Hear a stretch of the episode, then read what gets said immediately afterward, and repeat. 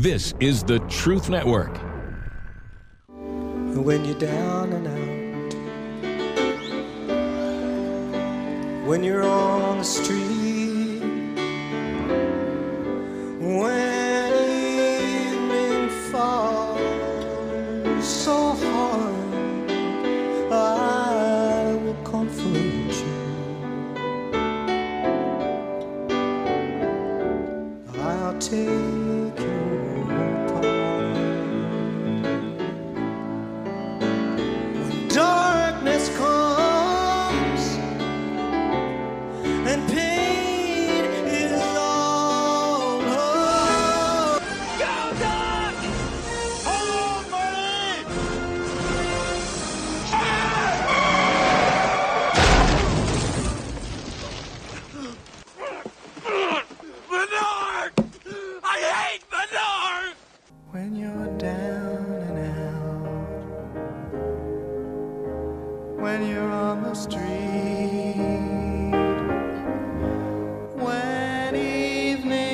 Don't be surprised. Yes, this is the Christian Car Guy Show, and I am.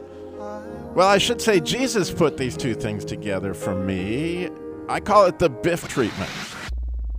Right? I hate manure.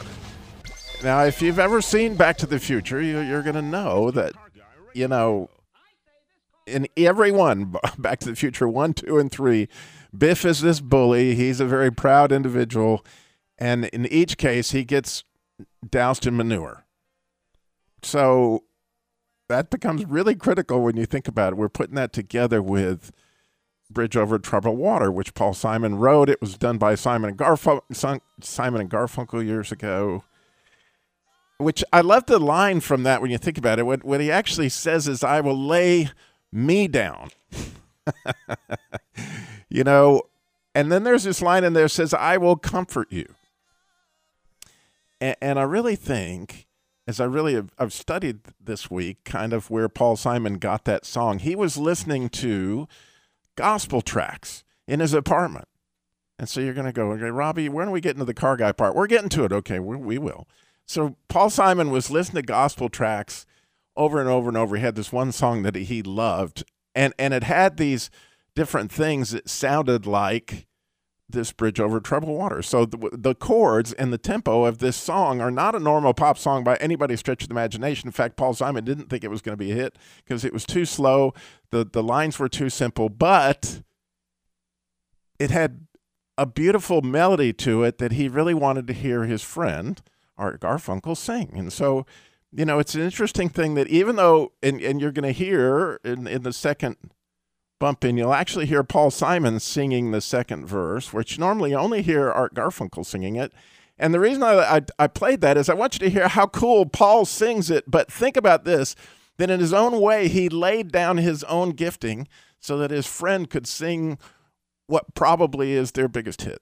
I mean, it's, it's kind of a cool thing that he is laying his own life down. So you're thinking, Robby, where does this all come from? Well, this week, Jesus and I, we had a sort of a discussion that you know if you know your bible this may sound a whole like lot like luke 13 in fact you can follow right along with me if you ta turn your bibles to luke 13 but jesus said robby do you suppose the people in new york who are so plagued by covid-19 are greater sinners than those people in north carolina?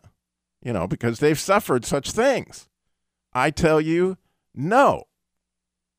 But if you don't repent, you will likewise perish. Or those people in Spain or Italy, do you think they sin more than other countries?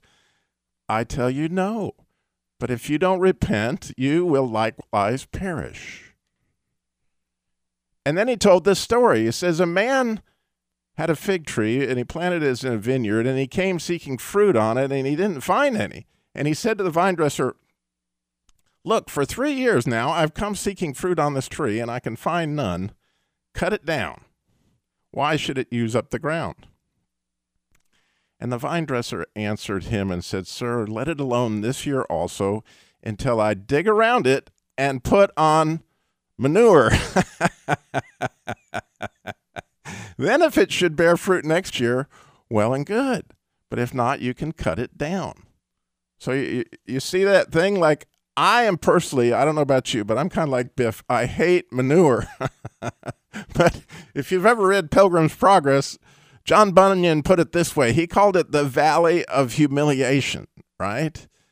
And actually, the value, valley of humiliation is filled with manure. Right? And the really cool and amazing word that Jesus that Jesus used, actually beginning in that beginning of Luke 13, is he says repent. Okay, and that word has all sorts of connotations to it as I normally think about it.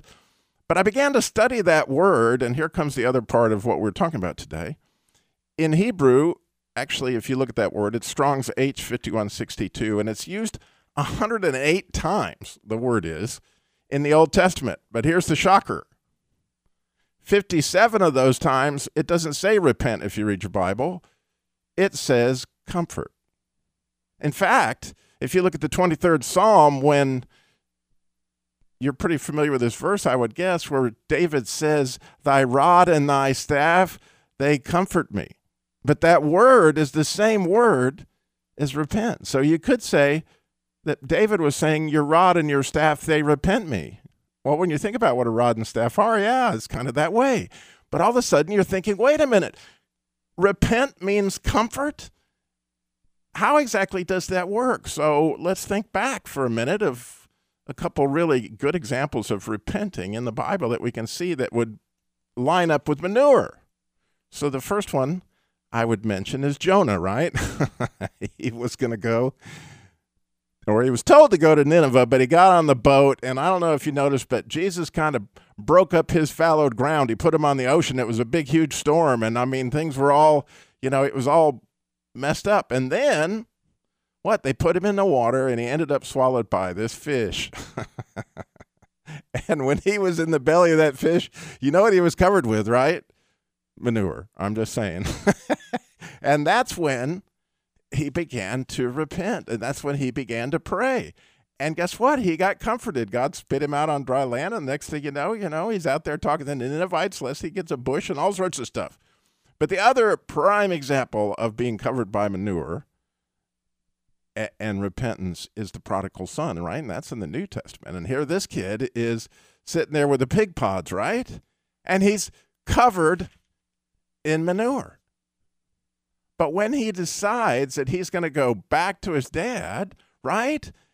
He gets a steak dinner. I mean, we're talking fatted calf here. I mean, this is awesome. This is tasty. This is like, oh my goodness. You go from the total biff treatment of covered in manure to like, I will comfort you.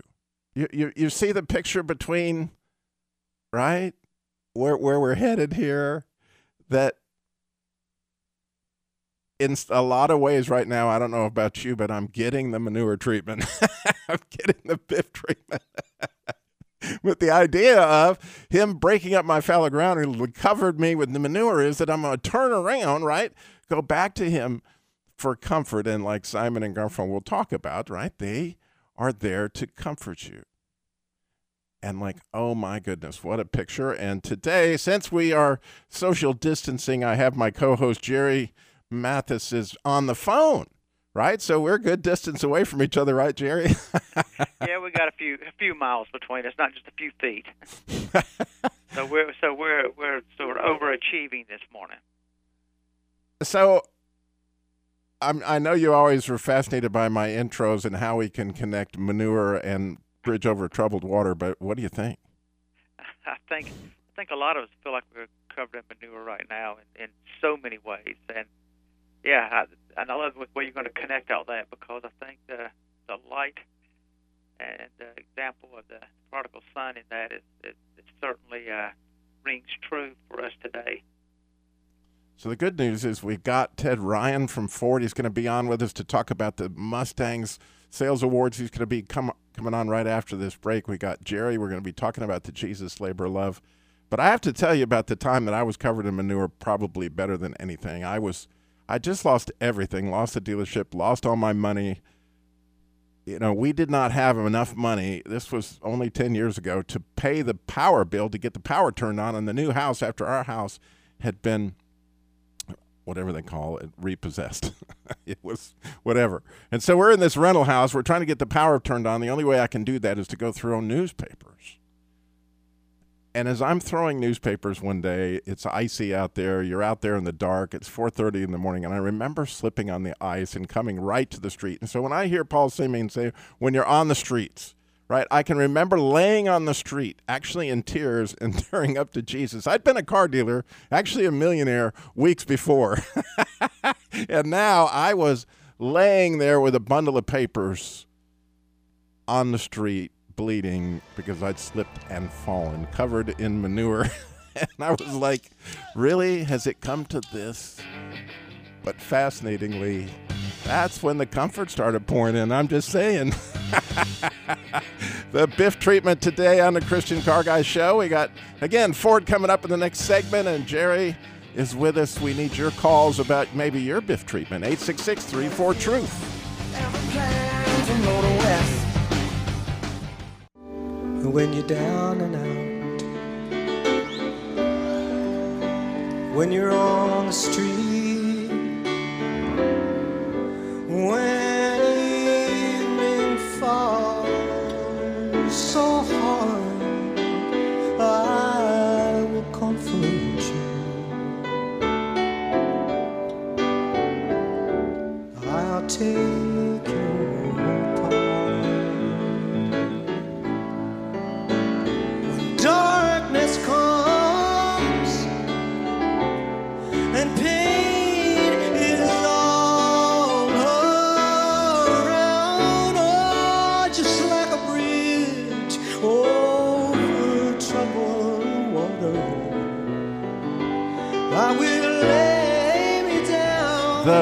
treatment today on the Christian Car Guy Show.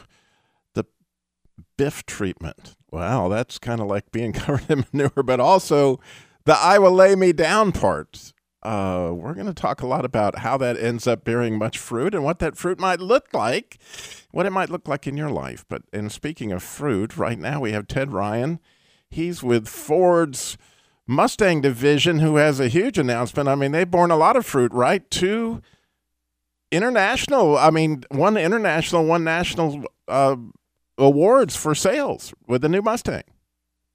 We did. Hey, and I'm actually the archivist, so I run the history division for Ford Motor Company. I'm not in the Mustang group, although I can aspire to that. But uh, with, with yesterday was the 56th birthday of the famous Ford Mustang, Mustang, that iconic car, and uh, we did celebrate two big awards: the fifth straight best-selling sports coupe, and but more importantly to me, America's best-selling sports car for the last 50 years.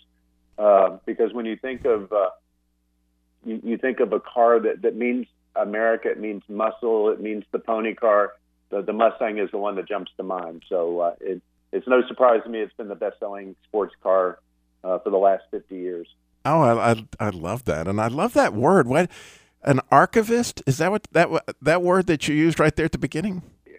That is, I'm the I'm the Heritage and Archives brand manager. So at the Ford Motor Company Archives, we have more than a million and a half photos, ten thousand videos, millions of documents, including I found one the other day. The well, when I could still get in the archives before all this shutdown, the the document that actually launched uh, the Mustang back in 1963 on a blue piece of paper because it was always blue to to catch the executive's attention. It was signed by Lee Iacocca and sent to Henry Ford II. So oh, how cool! I mean, for those of us Yeah. who are, are are car people, signed by Lee Iacocca and sent to Henry Ford II.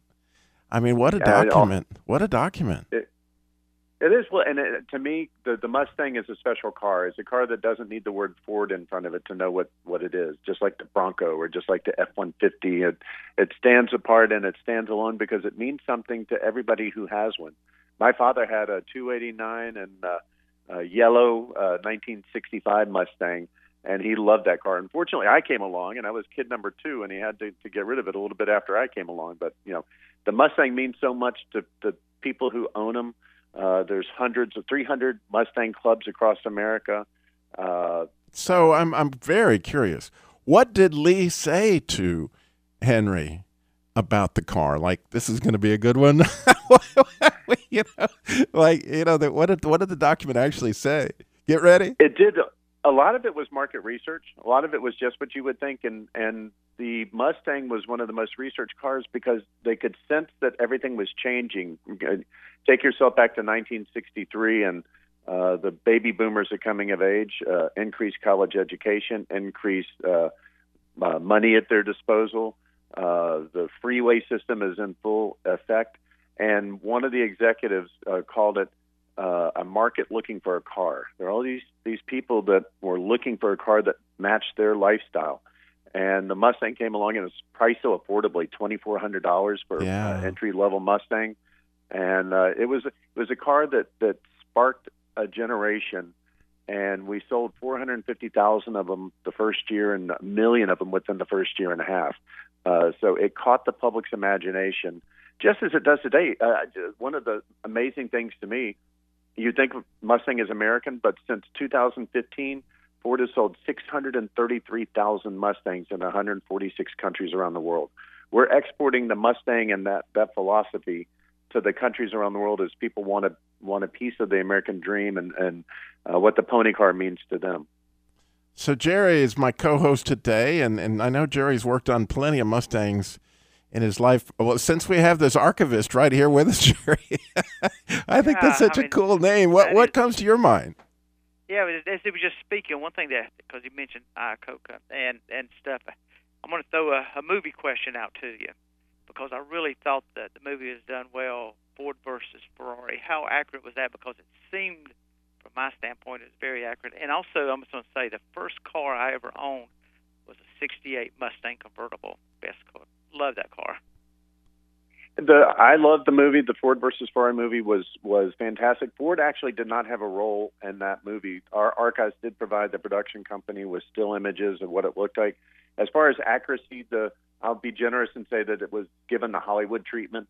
Uh, I Leo Beebe, the the villain in the movie, Leo Beebe was one of the nicest guys alive, and uh, I would not have want to be Leo Beebe's family with the way he was depicted in that film, particularly since he was he was just generous. We have we have notes from him to uh, Carroll Shelby and from he to Holman and Moody, particularly Holman and Moody, which was the other company that, that was helping us build out the cars, and where he's basically saying, "I'll get you anything you want. What do you want? We can make this happen." It, it, it wasn't as it was depicted in the movie, but you know, in the end, uh, Ford took first, second, and third, and uh, what the movie didn't really cover is we then won it four consecutive years in a row. So uh, the GT40 itself was a masterpiece of design, innovation, and it was a team of Holman and Moody, Carroll Shelby, and Ford Engineering, and then the imagination and vision of the drivers that, that brought everything to bear. So uh, a good, it's a good action flick if you like cars, and uh, uh, just always keep in mind it got a little bit of the Hollywood treatment as far as, as the actual history goes.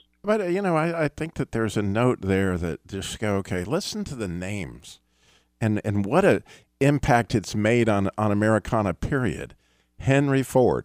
I mean, not just the second, but the first. And then you have Lee Iacocca, Carroll Shelby. I mean, these people, they they they really really affected all our lives. And I hate we don't have more time with Ted, but we're going to get it back another time. Thank you for being with us, Ted, and thank you for what Ford's doing. God bless. Oh, thank you, thank you for having me on. Thank you.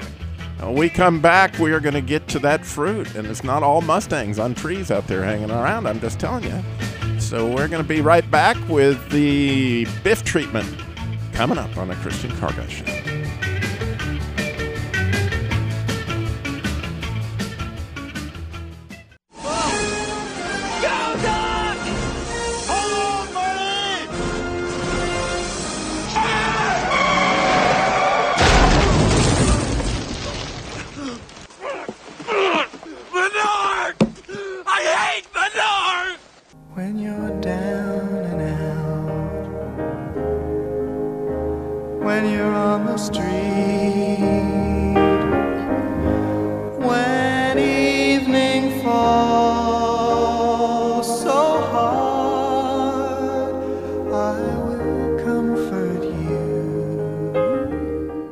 Biff treatment today.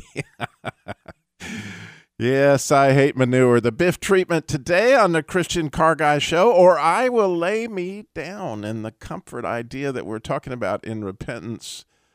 Uh, but it comes. It, it sometimes the price of of of having that experience of being, as Jesus put it, that I was going to dig around the tree and then dung it.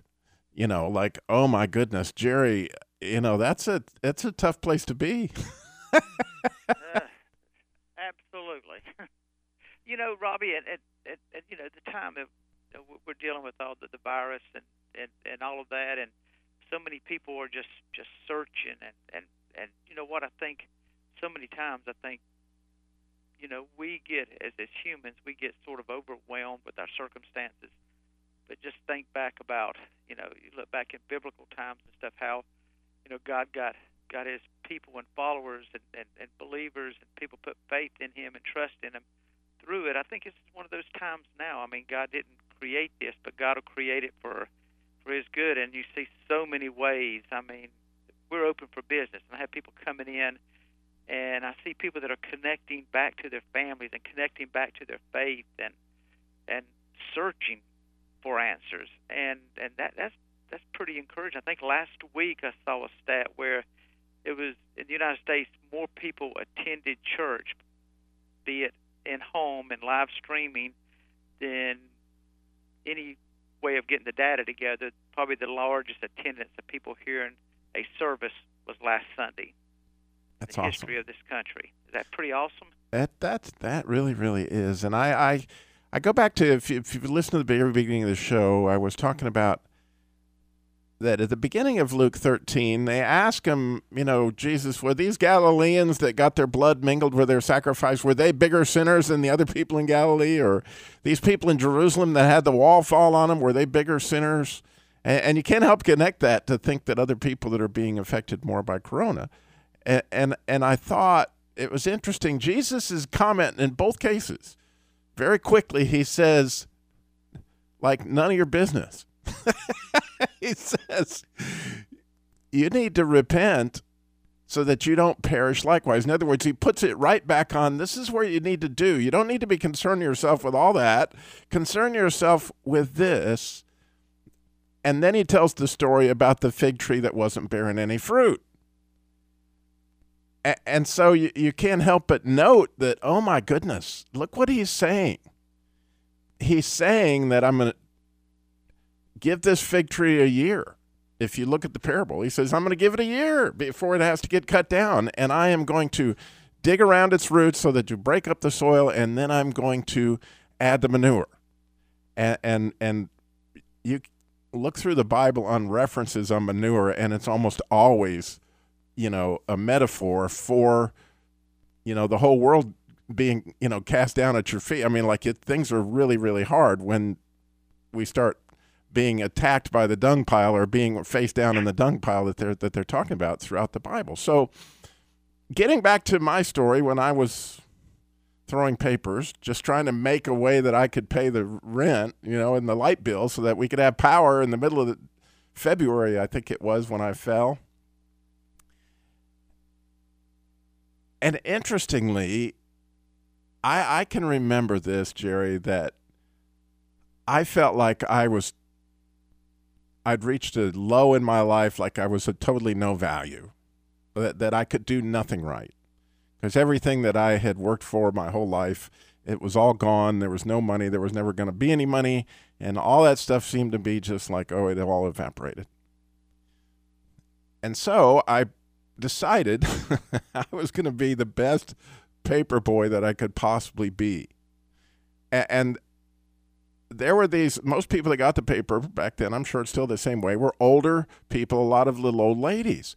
And and they had a little thing on their mailbox that would hold a paper you know that you're supposed to roll the paper up and put that in. But my predecessor he didn't take the time to walk down the, it was a lot faster if you just threw the paper at the door right? Because you could you could throw five papers and it's all about time because you got to get the paper out before seven o'clock but if I took the extra five steps and I hung the paper there in their little mailbox, they wouldn't have to bend over so far to get their paper, right? And so my, I was thinking I could be a better paper boy, and I'll never forget that come Valentine's Day that year, I had all these sweet notes. You're the best paper, you know. Here I was, I was 56 or whatever I was at the time, and I had all these sweet notes from these little ladies saying, "You are the best paper boy I've ever had," and, and I'll never, ever, ever forget how God encouraged me to say, "Yeah, Robby, if you apply yourself just to what."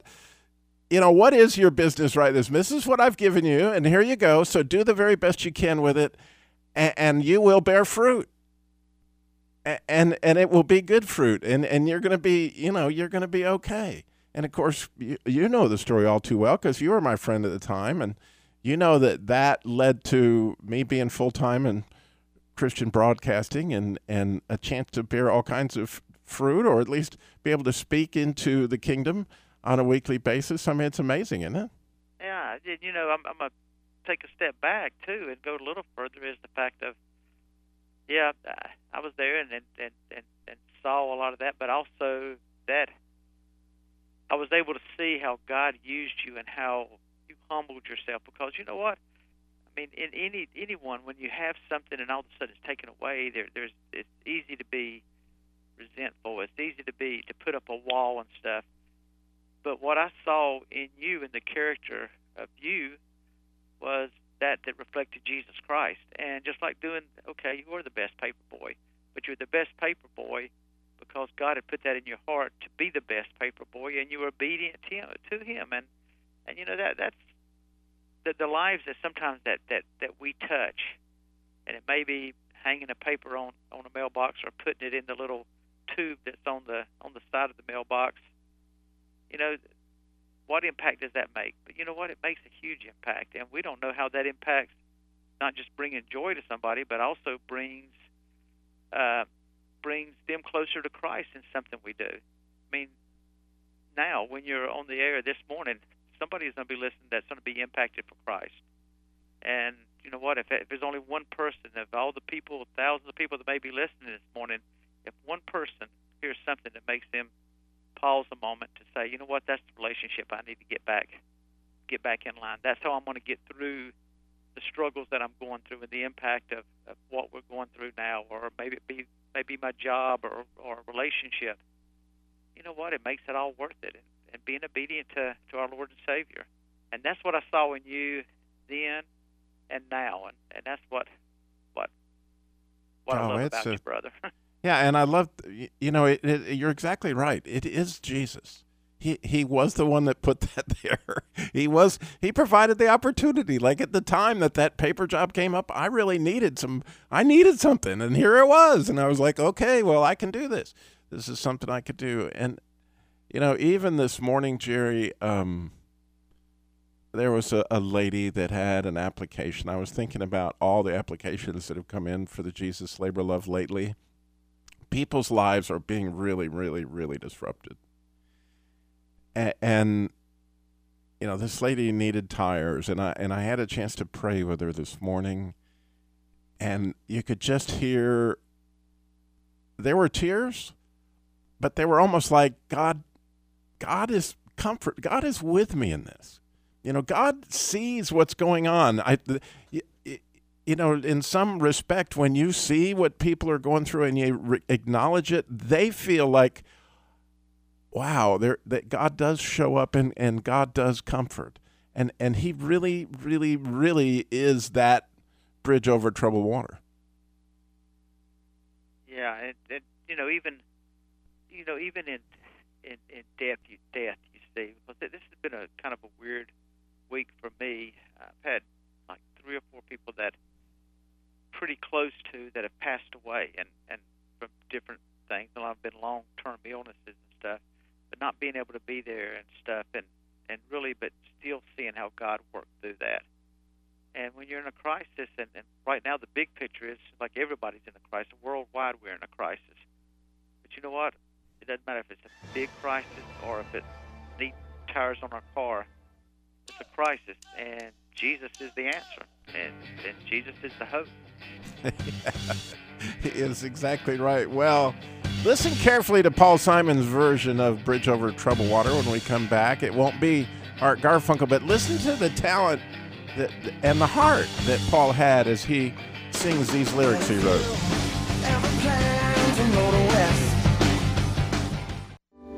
when you're down and out,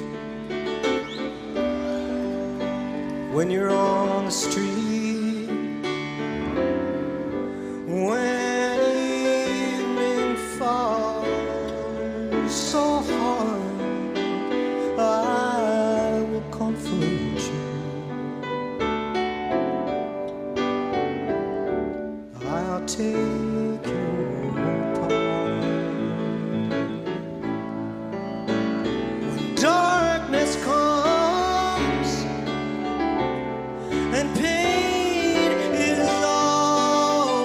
The Biff treatment today on the Christian Car Guy Show, and or I will lay me down as we listen to Paul Simon there. And if you listen to him to describe what happened, he said one minute there was no song, The Bridge Over Troubled Water, and the next minute it was there. It was just given to him. He'd been listening to a gospel track, and, and there's almost no doubt in my mind whatsoever that what Paul heard was what Jesus was literally offering him right? This, I will comfort you.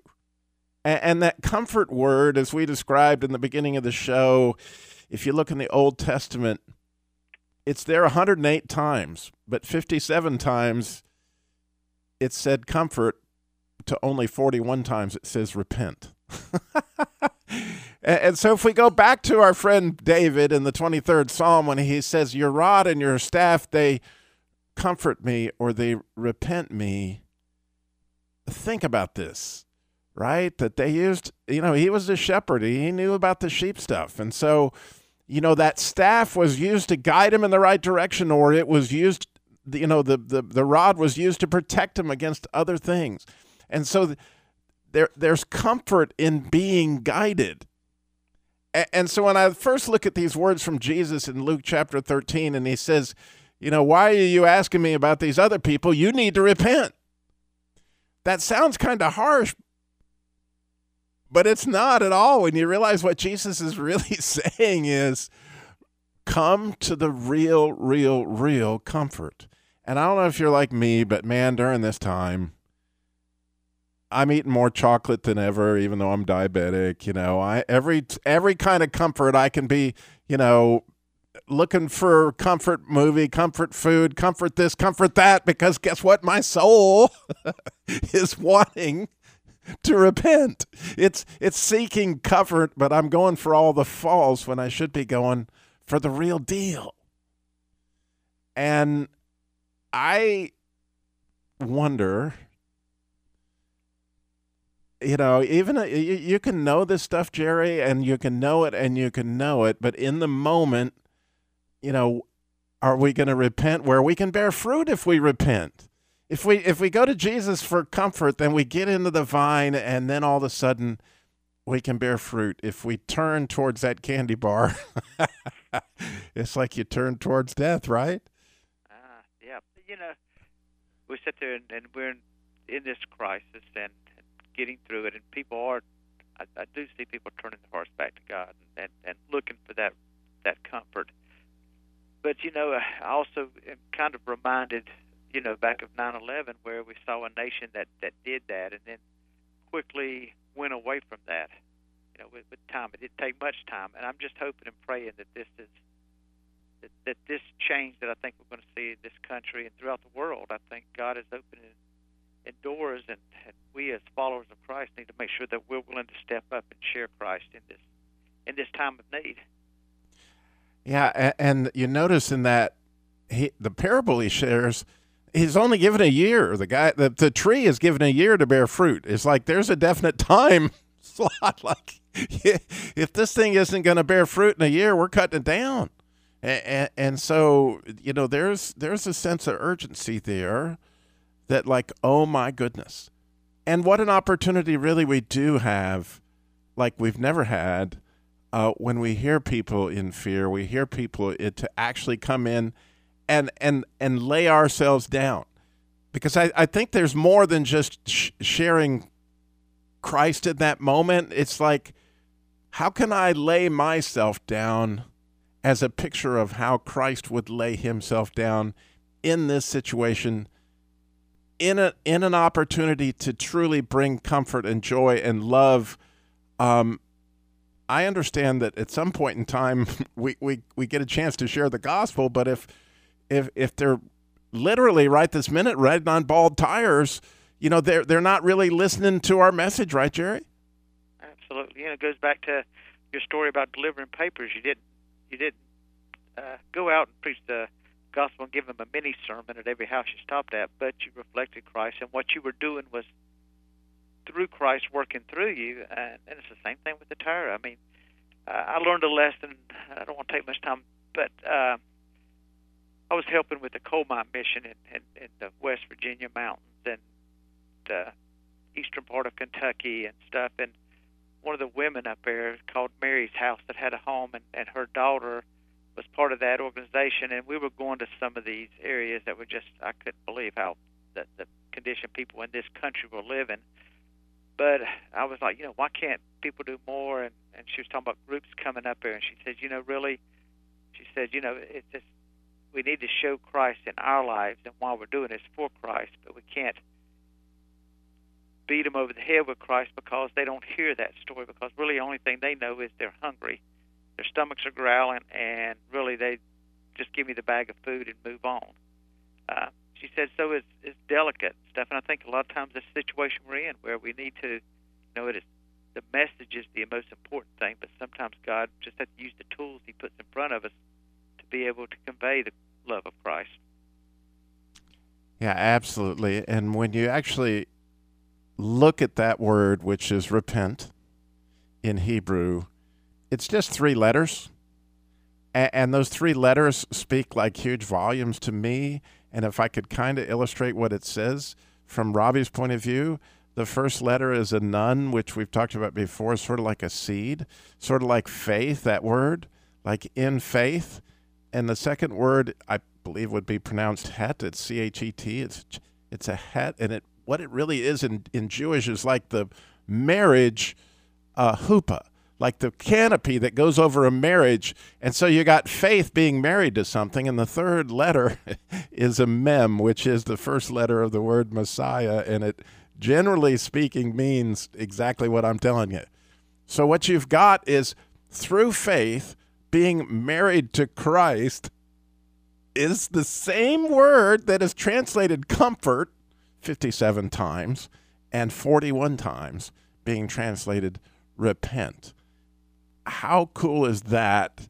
That it's it's really a simple simple concept, but you get so much benefit from all you got to do is turn back to the one who really can comfort you, Jerry. Yeah. Or I mean, it seems so simple when you lay it out, but but hey, bad thing is we're we're human and we let out we let ourselves get in the way sometimes. we do, we do, and so it's hard to know. But I do know that as we step out today, if we're in Christ and somebody comes up that we can begin to discern, is there a need or is there a need just to say, like right now, like, wow, the way that you can come to Christ is to accept that, yeah, he is in fact God's son. And, and to pray and ask him to come into your life and forgive you and come under his blood that he shed so that you would be you know, able to come into God's holy presence. He died on the cross for you. You accept that in prayer and you ask Jesus to show me what to do next, and He will. He will. It's that simple in prayer. So, Jerry, thank you for being with me today, even if it was miles away. I appreciate it very much. Overachieving this morning, I tell you. Hey, we're all in it together. Thank you, buddy. Keep up the good work out there. He is still open. He's an essential business, keeping cars running and we, we just appreciate, especially like, wow, those first responders out there, the nurses, the doctors, those folks that are putting their lives on the line. We need to be praying for them. It's wonderful, wonderful, wonderful. Um, thank you for listening today.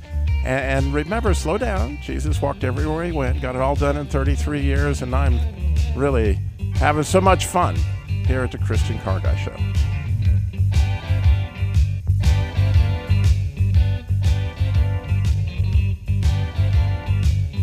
You're listening to the Truth Network and TruthNetwork.com.